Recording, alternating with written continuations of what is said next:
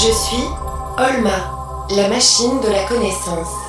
Je vis dans la banque de la vie avec mon gardien Mathieu et sa fidèle Philippine. Tais-toi, Philippine. Nous sommes embarqués dans une aventure. Où la science est notre seule chance. Patrick, qu'est-ce que c'est agréable de remonter ce fleuve-là dans votre pirogue, avec tous ces arbres, ces lianes, le chant des oiseaux, et en laissant tranquillement ma main trempée dans l'eau fraîche.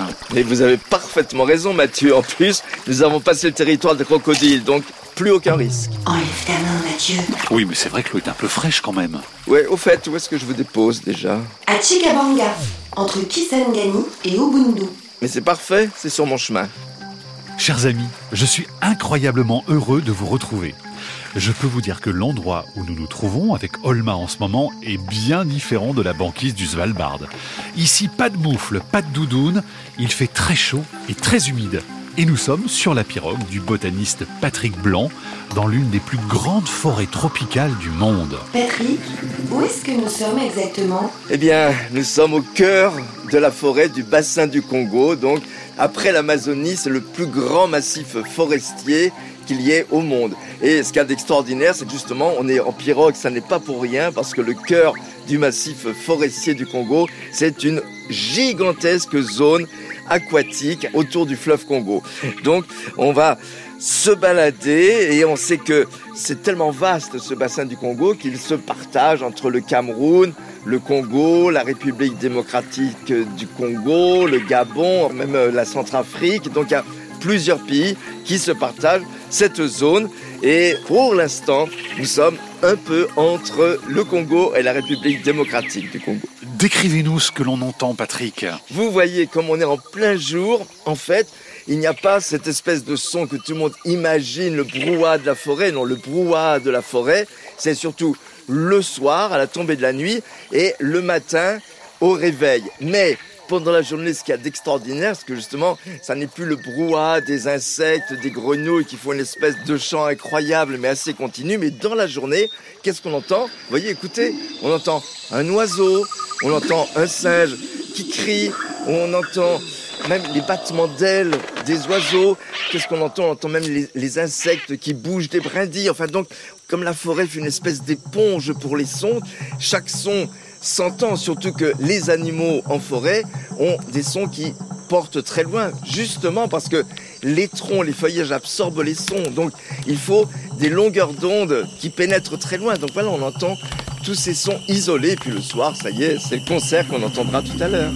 Et quelle est la température qu'on observe le plus couramment ici? Bah, Dans la journée, regardez là, on sent, il fait bon. On est généralement 22, 23, 25, 27 degrés au maximum, c'est tout à fait confortable, puisqu'il faut quand même pas oublier que dans la forêt, il y a quand même au-dessus de nous 30, 40, voire 50 mètres d'arbres.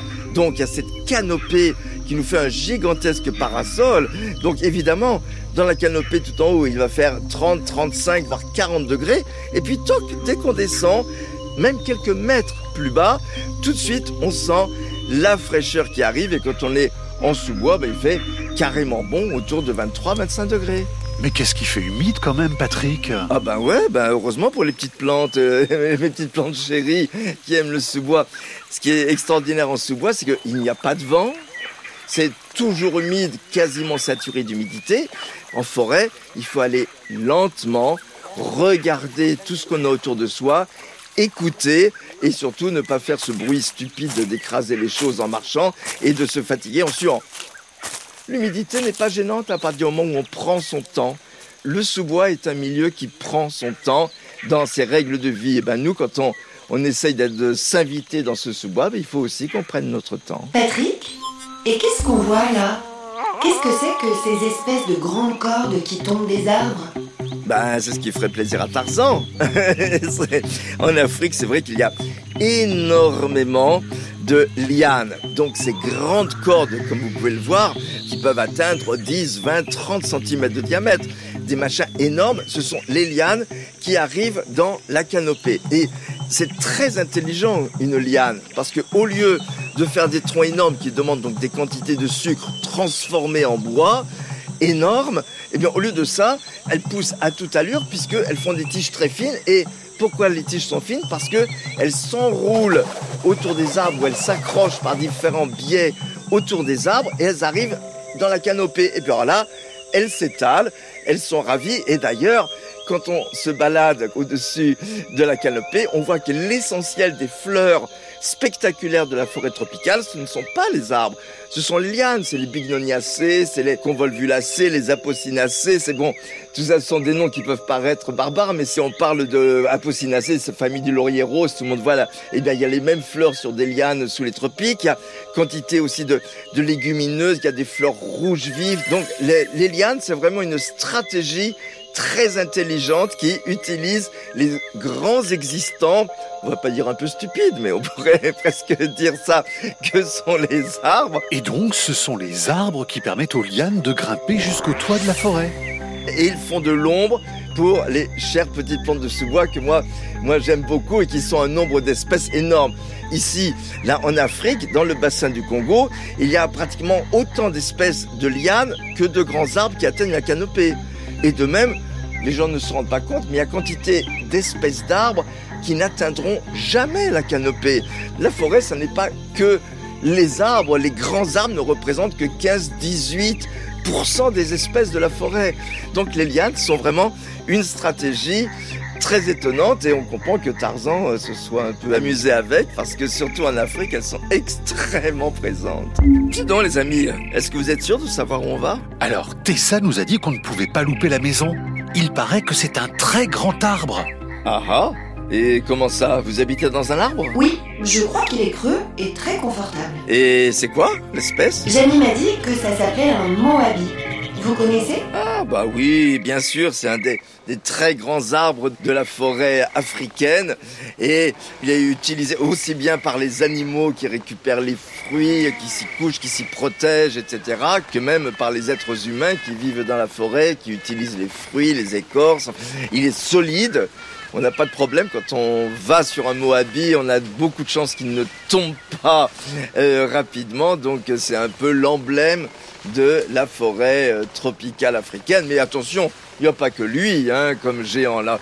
Les, gens ne savent pas, mais ici dans, dans, notre forêt là du bassin du Congo, c'est quand même là comparé à l'Amazonie ou à l'Asie du Sud-Est, c'est quand même là qu'il y a les plus grands arbres. Et le Moabi, on va dire que c'est peut-être le roi, le roi de la forêt du bassin du Congo. Il atteint facilement 60 voire 70 mètres de hauteur. Alors combien de siècles? Il y a peu de données, mais c'est forcément beaucoup, sûrement minimum 4, 5, 7 siècles pour arriver à ces hauteurs-là. Mais Patrick, la forêt du bassin du Congo, c'est immense.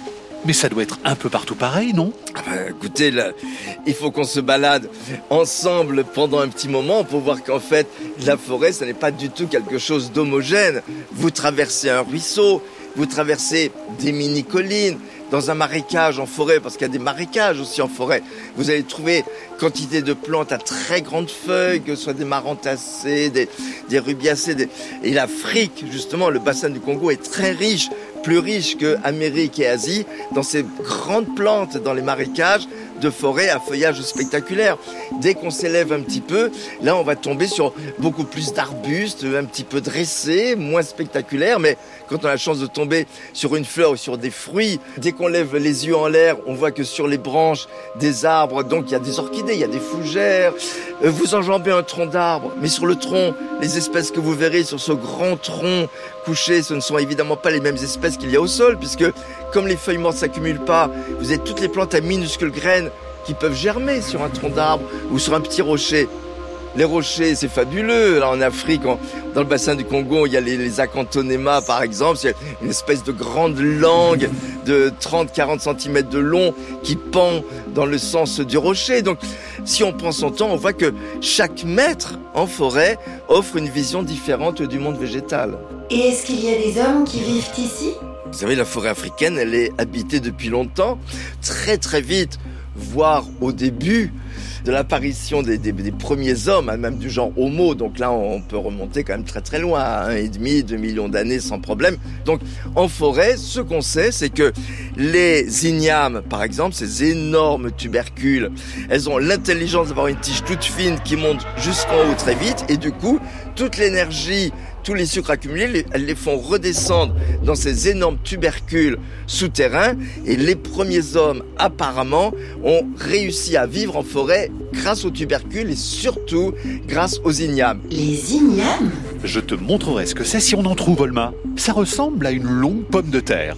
Et même encore maintenant, donc on voit les gens qu'on va croiser. Bon, bien sûr, il y a des, des populations de, de, grands hommes qui vivent en forêt, mais il y a les populations des beaucoup plus petits, les pygmées, que l'on trouve dans tout ce bassin du Congo et même qui débordent un petit peu autour. Ils vivent par petits groupes, isolés les uns des autres. La forêt est grande, ils n'ont pas besoin de s'entretuer pour posséder un territoire, etc. Ils ont surtout cette connaissance du milieu, ils connaissent chaque plante, mais c'est hallucinant, vous vous baladez avec un pygmée, il connaît absolument tout arbre, toute liane, toute petite plante de la forêt, il sait si elle est utile ou si elle n'est pas utile. Même moi en tant que botaniste, eux, ils sont capables de me montrer des choses que je ne verrais pas du tout par moi-même, quoi. Donc c'est une découverte et avec des gens généralement très très agréables. Euh, Mathieu Ça ne serait pas ça, la maison, par hasard Mais c'est forcément ça. Je ne savais pas qu'un arbre pouvait être aussi grand. Attendez, ne me dites pas vous habitez dans le Moabi royal. Comment vous dites? Le Moabi royal? Oh, il porte bien son nom. Il est somptueux. Ouh là là, mais vous savez quand même que c'est l'arbre le plus sacré de la forêt. Celui-là il doit avoir au moins 900 ans, avec ses 70 mètres de haut. C'est l'équivalent des tours de Notre-Dame quand même, mais c'est même plus haut. Donc, et combien de temps vous allez rester là? Un an, Patrick. On va passer un an, c'est ici notre maison. Il faut vraiment que vous fassiez attention. J'ai entendu dire que les vendeurs de bois voulaient découper le Moabi royal pour le revendre en petits morceaux. C'est pour ça que nous sommes là, Patrick. Pour protéger cet arbre et toute la forêt. Vous me rassurez, mais vous savez, ce sera très dur, Olma. Ces gens-là sont sans pitié, vous verrez. Je vous souhaite bon courage, vous en aurez besoin. Merci, Patrick, et bon voyage. On va explorer notre nouvelle maison. Bienvenue au Moabi Royal, Mathieu.